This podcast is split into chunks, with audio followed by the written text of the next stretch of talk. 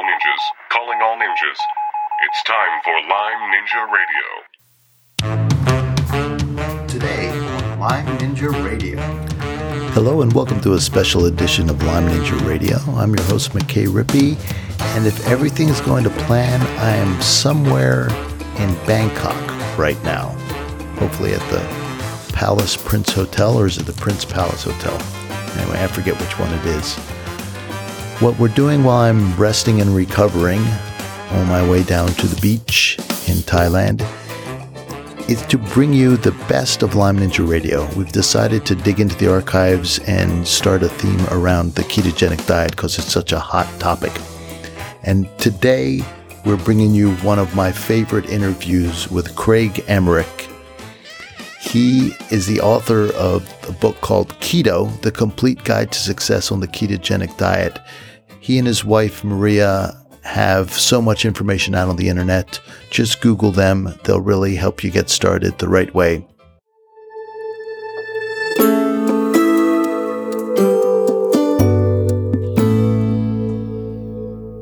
Hello, Craig. This is McKay Rippey from Lyme Ninja Radio.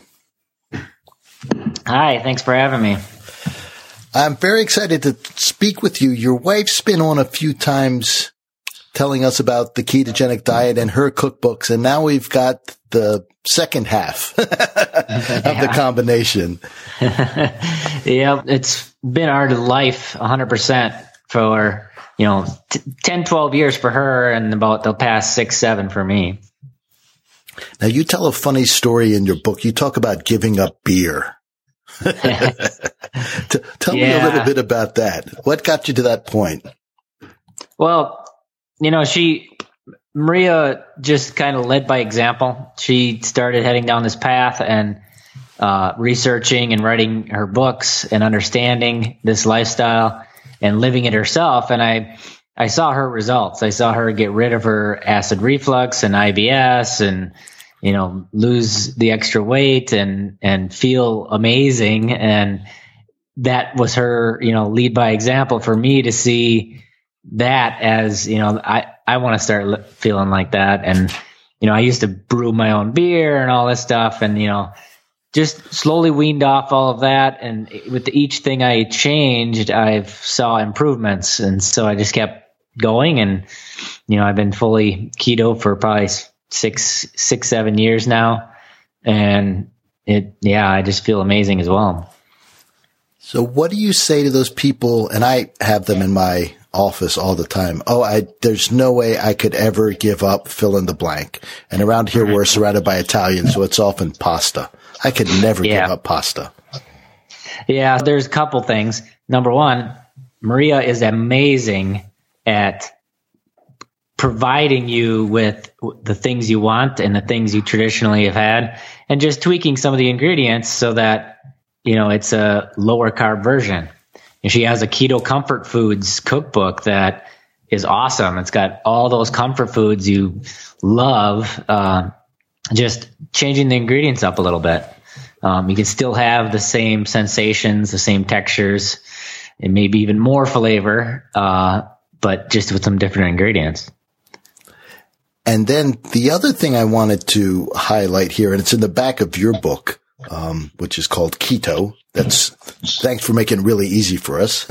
yeah. Keto period. Keto period. Yeah, exactly. At the end of the book, you say you have a little section on what to do after you've cheated or fallen off the wagon. And since we're just coming off of the holidays, What's, mm-hmm. can you just, how do you get back? You know, you've been so good most of the year and you fight off Thanksgiving and then Christmas comes around and you have just, okay, just one Hershey's kiss. And then it's a York peppermint patty. And then the next thing you know, it's uh, everything. Katie bar the door.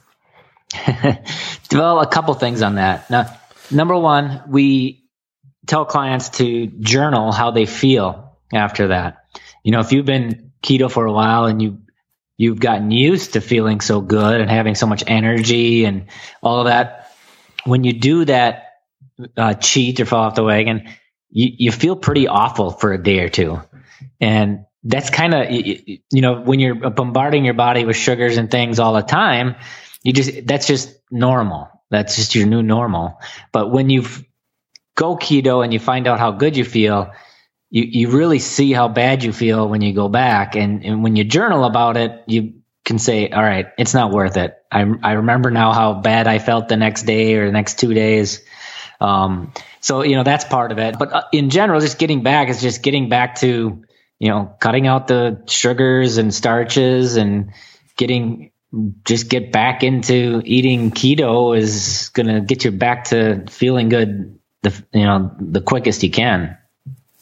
It's amazing how quickly we forget how good we feel when things are going well and then how bad things really are when we're not feeling well. The, the brain does an amazing job of kind of leveling out the highs and the lows there, doesn't it? So I love the idea of journaling. Yeah. You know, it's, uh, you could say, you could say the same thing for a lot of things like, like kids, you know? yeah. You, you remember the high times a lot better than you remember the low times. Yeah, that's for sure. Okay. And germane to this podcast, Lyme Ninja Radio, you recently were diagnosed with Lyme disease. Yes. Um, I, uh, had, you know, I actually credit keto for keeping it under control as much as I was able to for the past five years that I've had the chronic pain. But yeah, I, have been suffering with it for a while and and it's been a learning journey for me because I think, you know, I try to look at the positive of it and that I am learning so much that we can then help other clients that come to us who might have Lyme's, uh, you know, be able to help them with what we've learned. So, you know, I'm looking at it as a, in the positive light like that, but, you know, there was a lot of things that you know, two years ago, I had a Lyme's test, a standard Western blot Lyme test, and it came back negative. Um, but I was, you know, three to four years into the disease already at that point, and those standard Lyme's tests are wrong. They have false negative rates over 50% of the time.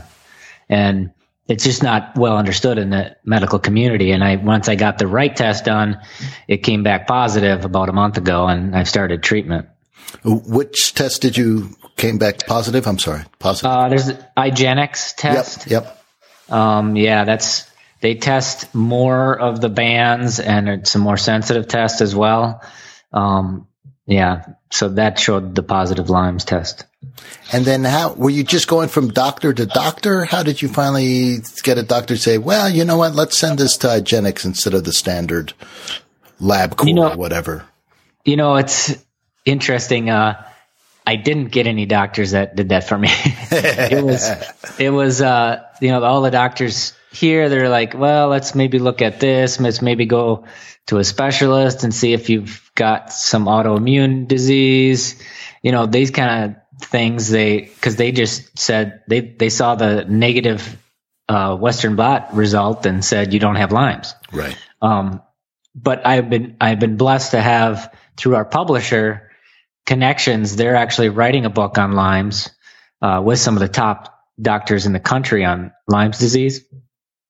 And he was the one who told me to get this test done. And so I just have a, a integrative health doctor that signed off on it and, and we got it done.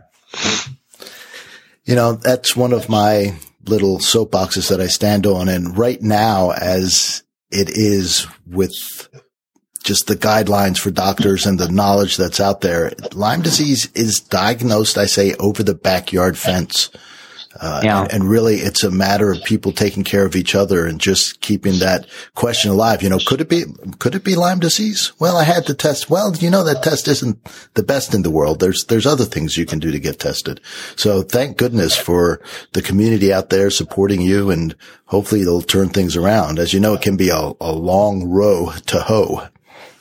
Yeah, you know, it's probably a good year or more of recovery, but uh, I am on. I am again through my connections. I'm blessed to have you know some of the top protocols right now for dealing with Lyme's, and I've been able to implement those through. Uh, uh, I'm working with a doctor in San Francisco, which is another part of it. Finding a Lyme's literate doctor that will work with you is, you know, getting the diagnosis is step one, and then step two of the battle is finding a doctor that can help you with the right protocols to actually turn this thing around a bit. locally here, the one doctor I could find that was fairly literate was booked out, you know, four or five months. Yeah. And, and so I had to end up going to a doctor in San Francisco who could get me in in about a week and we got started right away. I'm glad to hear it. I'm glad to hear Thanks. you finally got a good diagnosis and a, and a good treatment plan. Now, in your mind, why do, why do you think, I mean, I have all my reasons too, but I want to hear it from you since you wrote the book. Where does keto Yep. fit in with healing from this chronic inflammation, chronic pain type disease? Uh, I think there's a number of factors that it helps with. It's interesting because we have been helping Lyme's patients for years, and you know we get them on a ketogenic lifestyle, and they greatly improve. You know, they see their chronic pain go down. They see all these improvements, and you know, getting out those inflammatory components. It's the the sugars, the omega six, you know, vegetable and seed oils, getting rid of those, which can easily be oxidized and cause inflammation. You know, getting rid of those inflammatory foods is a big step in the right direction to to reducing your body's overall inflammation and and helping with your symptoms. And I think also the ketone component of having elevated ketones, there's been some evidence showing that that can be anti-inflammatory as well. My personal journey, uh, you know, five, six years I've been in this, uh, and everybody's Lyme's situation is very different. But I, I, I think that being keto that entire time helped me manage it, the pain, but also helped it from progressing to the point where it got to neur- neurological and those type of issues, which I never got to, even though I dealt with it for over five years. Right. There is that. I mean, right now we're kind of waiting for even better testing to come along. And there's the whole argument and, and question of how much eh, of chronic Lyme is a continuation of the disease process, the actual bacteria of itself. And then how much of it is the body's own response? So more of like an autoimmune. Is it, is it one? Is it the other? Is it both? It's, it's in my mind, is probably going to be somewhere in the, in the middle and both going on. And since we're talking about keto and most of the people with Lyme disease know they have to cut sugar out. So they start there. They say, okay, I'll, I'll get rid of processed sugar. Yeah. But keto takes that a couple steps further. So why would you want to take out dairy? Why would you want to take out grains? Why do you want to go this, these extra steps? Well, um, a couple things. First of all, what you mentioned, uh, actually, uh, there's a documentary called Under Your Skin, and one of the doctors I'm working with, Dr. Klinghardt, is on there. Uh, and you're right. There's chronic Lyme is probably a stem to a number of other issues that result because the Lyme breaks down the immune, immune system and causes, you know, autoimmune responses to occur later on. Uh, he has never seen an MS patient in his office who also didn't test positive for Lyme. And he thinks it's similar for Parkinson's and maybe ALS, maybe even some Alzheimer's situ- patients who is a had a chronic Lyme infection that was never diagnosed, uh, progressed, and led to a, the autoimmune type response later on. Um, that's one thing I wanted to point out first of all. Uh, and then your second point about keto and taking it to that level.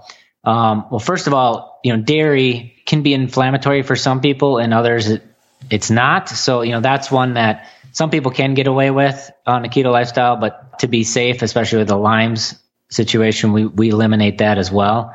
But grains are very inflammatory as well. First of all, they come with a high carbohydrate load. And if you think of a complex carbohydrate, that's different. Well, not really. You know, complex carbohydrate is just a string of glucose molecules strung together. And as soon as it hits the GI tract, it gets broken into glucose. And, you know, I saw a chart where they used whole grain bread versus white bread, and the whole grain bread spiked blood sugar more than the, the white bread did. I've seen So- that. Counterintuitive, isn't it? Yeah. So, you know, it- it's more about understanding biology and understanding how our bodies work. And, you know, there's a lot of people out there that are actually doing zero carb for Lyme treatment or management where they basically just are a carnivore. They don't eat any eggs, no dairy, cut out all the veggies, and just eat animal proteins uh, and do really well with that. It's very low inflammation to the body. You're actually getting a lot of nutrients. It's probably the first question somebody to say is, well, if I don't eat all these fruits and veggies, how do I get my nutrients? Well, we have a whole chapter on that showing that, you know, animal proteins like beef, uh, stack up really well against just about any of these, you know, what you might call superfoods like kale or blueberries or any of those. Across the board, it has as much or more vitamins and minerals as any of those foods. So you're getting a ton of nutrients when you're just eating animal proteins. So to back up there a little bit, eh, do you, what about feeding your biome right? Mm-hmm. So some sort of vegetable for that. But if you remove that all from your system, you're obviously not getting any, any digestible fibers in there. So what, what happens to your gut biome? And then are there any holes in that diet? You know, like, uh, a well formulated vegetarian diet, for example, you know, for the most part, they can get away with that for a while. And then that, some people have to deal with the vitamin B12 issue. Um, yeah. Or maybe a vitamin A issue, depending on how efficient their body is at, at transforming A over, um, in, in, addition to some of the, the other, uh, uh, omega threes there. So does like a purely meat, and I'm sure by meat, you're talking about organ meats and not just like muscle meat, right? Where the actual nutrition is. Well, uh, both. You know, the if you want to talk about a real super super food, it's you know beef liver or organ meats that are even higher than any animal proteins. So you know, nose to tail eating. I think if you do it right, is not going to really have any deficiencies. You know, there's you talk about really the only one that you would mention would probably be uh, vitamin C, but there's studies and uh, things that have shown time and time and time again that the lower your carbohydrate intake, the less vitamin C your body needs. And so when you're eating a carnivore type diet, you might only need 10 milligrams of vitamin C and you actually get that from meat. Um, so that's why people that are zero carb don't get scurvy. you know, they're, they're getting enough uh, because they're not eating any carbohydrates. Uh, but back to the part about digestible fibers, um, this is another misconception that also isn't well known is that um, the number two, number one digestible fiber for the gut microbiome is FOS, fructooligosaccharides, which are small, found in small amounts in certain vegetables. Um, the number two, far better than any plant fiber is collagen. Ah. Collagen is uh, highly fermentable and is very good for feeding the, the gut microbiome. So making sure you get those uh, little connective tissues and bits, whether you're eating uh, ribs or chicken wings, you know, getting those those collagen pieces in helps that.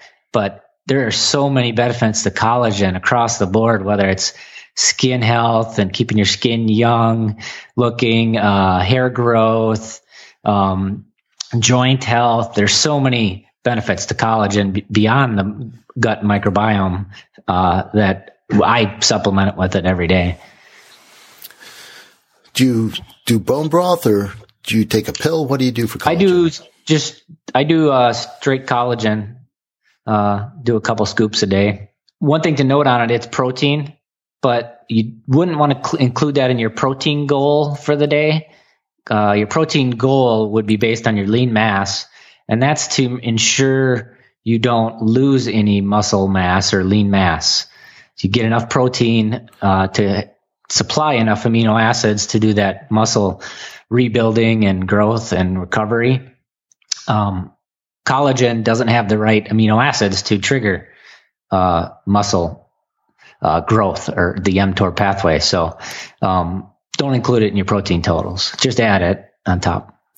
So speaking of protein totals and kind of macronutrients, what do you aim for and what do you think are good ratios for people? Is that a good place to start? Do you need to measure? Can you do the ketone urine strips? Do you need to go out and get the blood test? What do you, what do you suggest? Yeah. Um, you know, there's a couple things. First, uh, to be keto, the main thing you really just need to do is get your carbs low enough. Lower your carbs to we suggest around 20, 30 grams or less total carbs. Um, and you do that, and in a two or three days, you will be showing elevated blood ketones. Now, I talk in the book about there's kind of th- three stages of keto. That's stage one. Uh, you still won't see the you know big boost in energy and moods and you know having your hunger go hunger go away uh, that takes about four to six weeks before you really start to see that effect. And the reason is it takes your body a while to get efficient at burning fat as the primary fuel. And one of the ways that it does it is it actually creates more mitochondria. Uh, and the more mitochondria, the more fat can be oxidized uh, for fuel. Um, and that's what takes four to six weeks to get kind of ramped up. And then you start seeing that big increase in energy and reduction in uh, hunger. So here's a question for you. So people who have uh, irritable bowel type things, IBS, severe uh, other problems, if they go on a cheat and uh, eat something that disturbs their gut, whether it's dairy, whether it's grain, something like that, that can I find that often sets them back weeks in terms of their healing. So if you're yeah. on your path to becoming uh, keto person, a ketonian. I've heard it said. Do if you have a, a cheat day, if you fall off the wagon, you know somebody's birthday party comes up and you have a bite of cake, is that going to set you back the same way? Will you have to start at square it, one? Well, it, it, depends on a lot of factors. Um, you know, it depends how long you've been keto. It depends how many carbs you eat in that uh, spell, how long you do it. Is it one meal or is it, you know, an entire weekend? There's a lot of factors there. I guess I would personally, and you know, we're not saying you can't ever have, you know, treats or good things. We just make them a little differently. and one of the things that we always tell our clients is be prepared. You know, if you're going to go someplace that you know there's going to be cake, make one of our healthified cakes, have it at home, and you know then you can resist it there because you can come home and have a piece uh, of your own. So you know, just plan plan out, and you know, planning is key when it comes to this lifestyle. Is having things prepared or ready uh, to fight any temptations. So you can't just wing it, huh? well, especially when you do a, a well formulated ketogenic diet where you're eating whole foods so this is, you know, you're going back to cooking. And if you haven't been cooking, you've been eating, you know, processed meals or takeouts, uh, you know, you're going, going back to using whole foods and making your own meals. And that takes a little bit of time and prep and, you know, planning. But we usually have clients do some tricks like, you know, on sun, take a couple hours on Sunday to prep for the week or to make a couple of crock pot recipes where you just put all the ingredients in a bag and then uh, throw that in the fridge. And then the morning you want that meal, you dump it in the crock pot, turn it on. And when you come home from work, it's ready to eat. So just a little bit of planning. And in terms, so once you've got the planning done, you've got your keto treats in the freezer ready to go with you. And then you're out there in the world and you're saying, Oh, I'm, you know, I'm doing this keto diet. And then you have some well-meaning friend say, Oh, but that's dangerous. so what are some of those myths out there that you can just kind of shoot down for us? What are the big myths that, that are floating around about keto being in ketosis and why it's not good for you? Uh, there's so many. Uh, well, you know, one would be uh, ketoacidosis. Somebody would say, "Oh, you're going to get into ketoacidosis and you could die. Uh, ketoacidosis is when your blood ketones are usually, you know, above 15 and simultaneously your blood sugar is very, very high. And the only way that really happens is when you don't have any insulin around. Um, so this would be like a type 1 diabetic who's not managing their insulin. Uh, nutritional ketosis, your glucose will probably be about 80 and your blood ketones will be like one or 0.5 that's a somebody somebody could be in solid ketosis at those levels which is nowhere near that level um, you know then you start peeling back the onion of some of these other myths you know uh, ones that are popular right now are like the what the health kind of uh, vegetarian stuff that they they put out.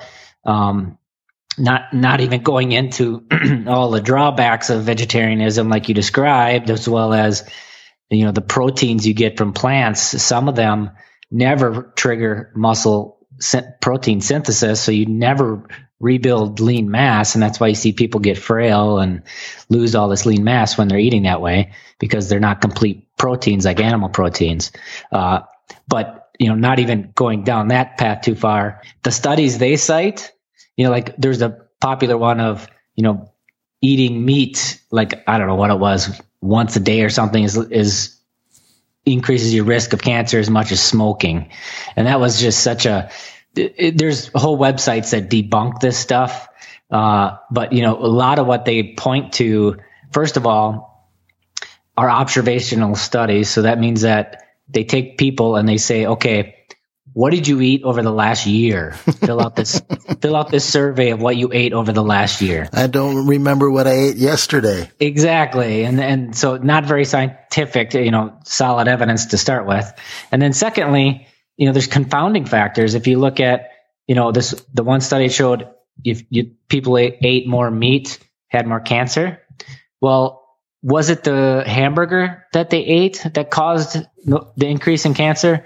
or was it the bun and french fries and chocolate shake that they ate with it you know they, they don't remove these confounding factors they focus in on the thing they're looking for which is they're they're trying to connect meat to uh, being bad and it's it's just really you know correlation is not causation amen to that now It's about anti-nutrients. Since we're talking about vegetables and yeah. vegetarians and there are be- benefits, no doubt, to eating low glycemic vegetables. They have nutrients in them, but plants also have lots of anti-nutrients in them. And that's what they use essentially to stay alive out there in the yep. wild. And these anti-nutrients can prevent absorption or counteract some of the nutrients that we are trying to get out of them. So let's, one of the things that happen with people with Lyme disease, often their gut does get impaired in some way. And whether they're having trouble absorbing nutrients or they are actually having damage there. So they're going back and forth with IBS symptoms if you're struggling to absorb all the nutrients you can and you don't know about anti-nutrients, you, you might be doing more harm than good there, or at least balancing things out. So will you talk about anti-nutrients? I know in your book you mentioned quite a few of them. You talk about the nightshades. Um, you talk yeah. about phytic acid. Can you just give an overview of that to help people kind of understand and get a little more sophisticated about getting nutrition from vegetables? Cause we do, the, the, the zone is flooded, as they say, with information about how wonderful a vegetarian, a vegetable based diet is. And yeah, exactly. You know, and it's just, it's just propaganda. Yeah. So yeah, there's a lot to break down on that too. I could have dedicated a whole book to that. I only had uh, one section that I committed to it, but you know, if you think about plants evolutionarily, they, you know, they want you to eat the fruit. So they put the sugar in it to entice and they don't want to kill you, so they add enough uh, antioxidants to combat the inflammation of that fruit. You know, one of the things about fruit is I believe it has just enough antioxidants to fight off all the uh, you know uh, inflammation caused by the sugar in it. Uh, so you get a net net zero effect. Uh, but you know that they want the, you to eat that. They don't want you to eat their stalk, their leaves, their roots. That kills the plant. And so they have natural defenses in place for bugs and things that uh, help defend themselves. And you know, nightshades they have glycoalkaloids, which are a bitter compound that uh, helps fight off, uh, you know, insects and things. Uh, they act as a neurotoxin that uh, blocks certain enzymes and causes these issues that you know some people are very sensitive to this. They can't have any nightshades. Um, but you know there's all these compounds. I just listed a couple uh, that these plants have as their anti-nutrients that they have as defense mechanisms and that can cause issues with your gut microbiome. You know it can cause you know that leaky gut and uh, these type of things if if you eat too much of them. Um, and that's the thing, you know. There's always people pounding on meat is is a problem, and yet you know the nobody ever talks about the issues with vegetables like this. And with your clients, do you just recommend they avoid them? Do you talk about proper preparation?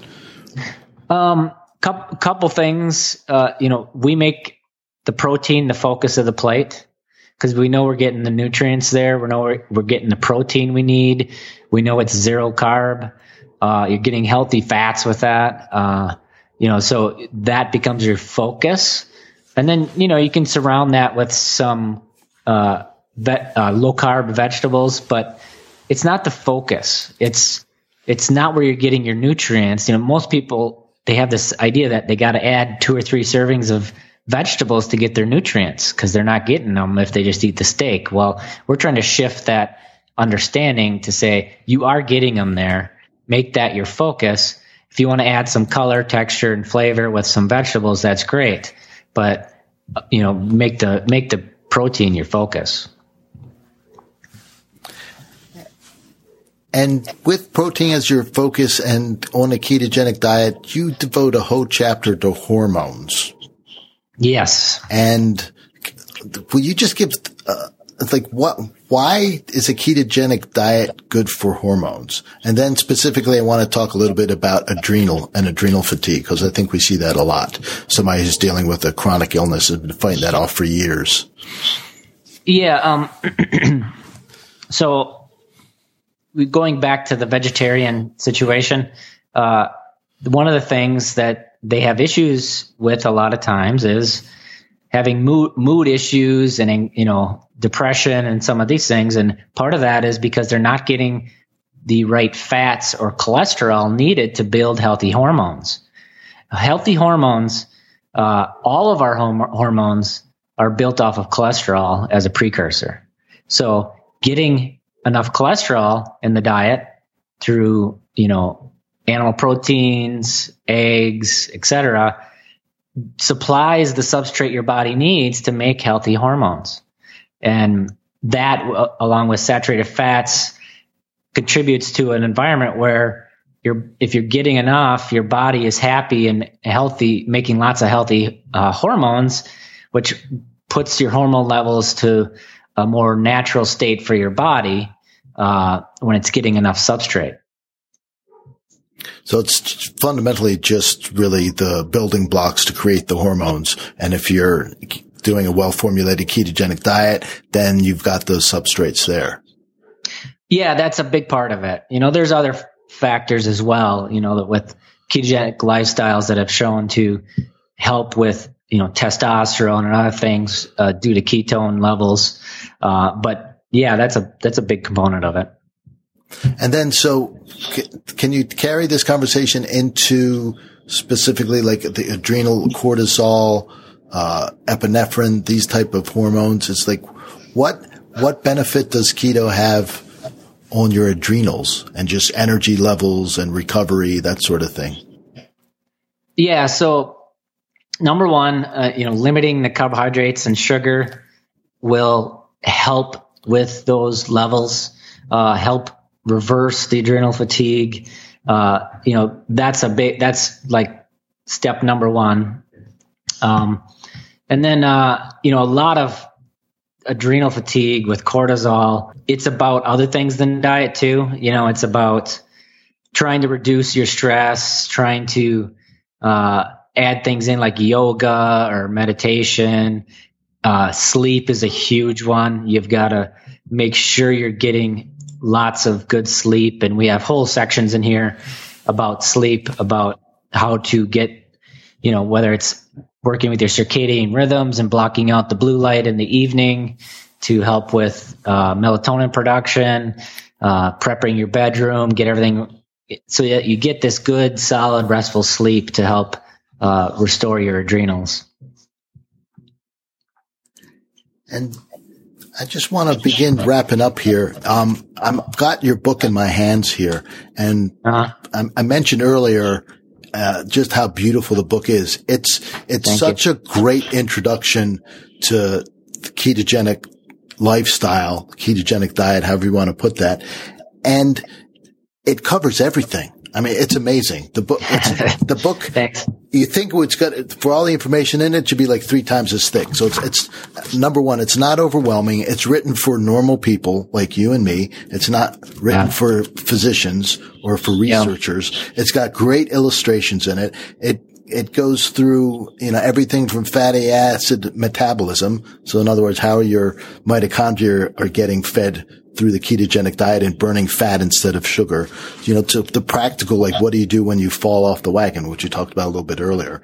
And yeah. it even has some menus in there. Yep. I mean, it's just really, if you're out there thinking about ketogenic diet, you're thinking, oh, it's a new year. Maybe I want to try something a little bit different and take my low sugar, low carb diet to the next level. This book is a great place to start. And I just want to say good job because it really, I've seen a bunch Thank of these over the years and this is, you know, it's really have, good. I have a background in electrical engineering, uh, and I did that for a number of years. I moved into product management, which is uh, product managers. They need to have a deep understanding of the technical aspects of the products, but then be able to co- communicate and coordinate that to other individuals at different levels, whether it's customers, sales team, et cetera. So you, you get a knack for uh, con- uh, taking complex topics and making them easy to understand. And that I carried over into this book and tried to make it as easy to understand as possible. Yeah. I mean, you can, if this is your first time through, you can definitely skim it. If you're somebody who's a little bit nerdy like I am, you can pause and look through some of the diagrams and read deeper into the book and really get into mm-hmm. the science of it. And it's just, yeah. just really, really well done. Thank you. Craig, I want to thank you for your time. I know you're getting ready to head on a wonderful vacation with your family. No doubt, yeah. doubt hard earned. Uh, I do want to give you the last word. So whether it's a website or pe- how people can get in touch with you or any last thoughts. Um, yeah, as far as getting in touch with us, uh, we have a blog with tons of free recipes and information. It's mariamindbodyhealth.com. And then we have a subscription site where you can actually get support from us to do a ketogenic diet and you do meal plans. You can even be on a weekly webinar with Maria and I to get questions answered. Uh, that's keto adapted.com. And of course, we're on social media, Craig Emmerich or Maria Emmerich, or on Facebook at Keto Adapted. Terrific. And we'll be sure to put all those in the show notes. Thank you.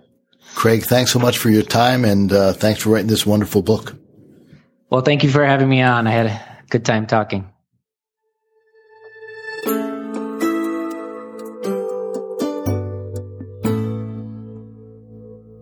One thing that I really loved about Craig Emmerich's book is it really is a textbook. It is a ketogenic diet textbook.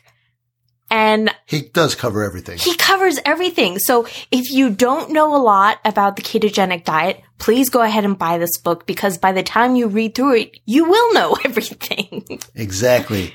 My previous quote unquote Bible for mm-hmm. the ketogenic diet was Jimmy Moore's book called Keto Clarity. Mm-hmm. And Craig's book is a good update a good replacement. It, he has a different take on it, a different approach to it. It really kind of appeals, I think, to a little more on the scientific side, a little more on the geeky side. it's not that Jimmy doesn't bring science into it because he has, I forget his author, co-author, a physician co-author with it. So it's very well researched, Jimmy's book. Jimmy's book is a little more accessible. It's meant for a lay person. I find most people with Lyme disease are incredibly smart. And given that you're listening to this, you're one of those incredibly smart people. So you may want a little more scientific. It's got charts and graphs, things like that. Craig's book is for you. Check it out. Yeah. Also, for those of you on iPhones and iPads, head on over to iTunes. That's a lot of eyes in there. Yes, iPhones, iPads, iTunes, and leave us an i review. Just kidding. Just leave, leave us a review. We'd really appreciate it. It helps us move up the rankings and be seen by more people so we get the word out and we could really use your help doing that. So if you have a moment right now, just go on over to iTunes and leave us a review. And for feedback, just send an email to feedback at lymeninjaradio.com.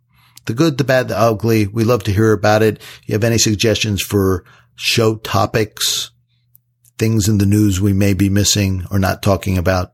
Please feedback at lymeninjaradio.com. We read every email. Yes, we do. Also, if you don't know your Lyme score yet, do yourself a favor and head on over to lymeninjaradio.com front slash tracker to fill out the Lyme Ninja symptom tracker. If you haven't done this yet, what are you waiting for? LymeNinjaRadio.com Dot com. front slash tracker. Just go do it. It takes seven minutes. You'll be glad you did. We're almost finished our top 10 transcript project. Stay tuned next episode or so and we'll give you the full details Yes. where you can order this wonderful book that we put together. And if you're in the New England area at the end of April or you like to travel, come join me at the Midcoast Maine Lyme Conference. I'm going to be the MC. We're going to have a ton of fun. Aurora thinks I should get a t-shirt cannon. I think it would be a good idea to get a t-shirt How about a confetti cannon? Ah, that might be a little too intense, but t-shirt messy, cannon, right? yeah. Anyway, Definitely. we're going to have, I promise we're going to have lots of fun. So if you're in the area or like to travel or just want to come to Maine at the end of April, it'll be beautiful. Come join us. It's going to be a blast. April 28th, Midcoast Lyme Conference. Just Google that and you'll get the information on registering. And last, as you longtime Lyme Ninjas know, this podcast would not be complete without the Lyme Ninja fact of the day. Did you know ninjas can unscramble eggs?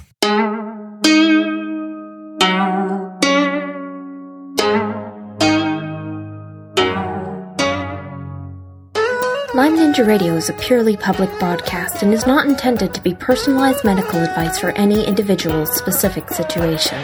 Each individual's medical situation is unique, and Lyme Ninja Radio should not be relied upon and or considered as personalized medical advice. Lyme Ninja Radio is not licensed to render medical advice and should be considered simply the public opinion of Lyme Ninja Radio and its guests. Recommendations on specific treatment options are not intended to address any listener's particular medical situation. As always, contact your physician before considering any new treatment.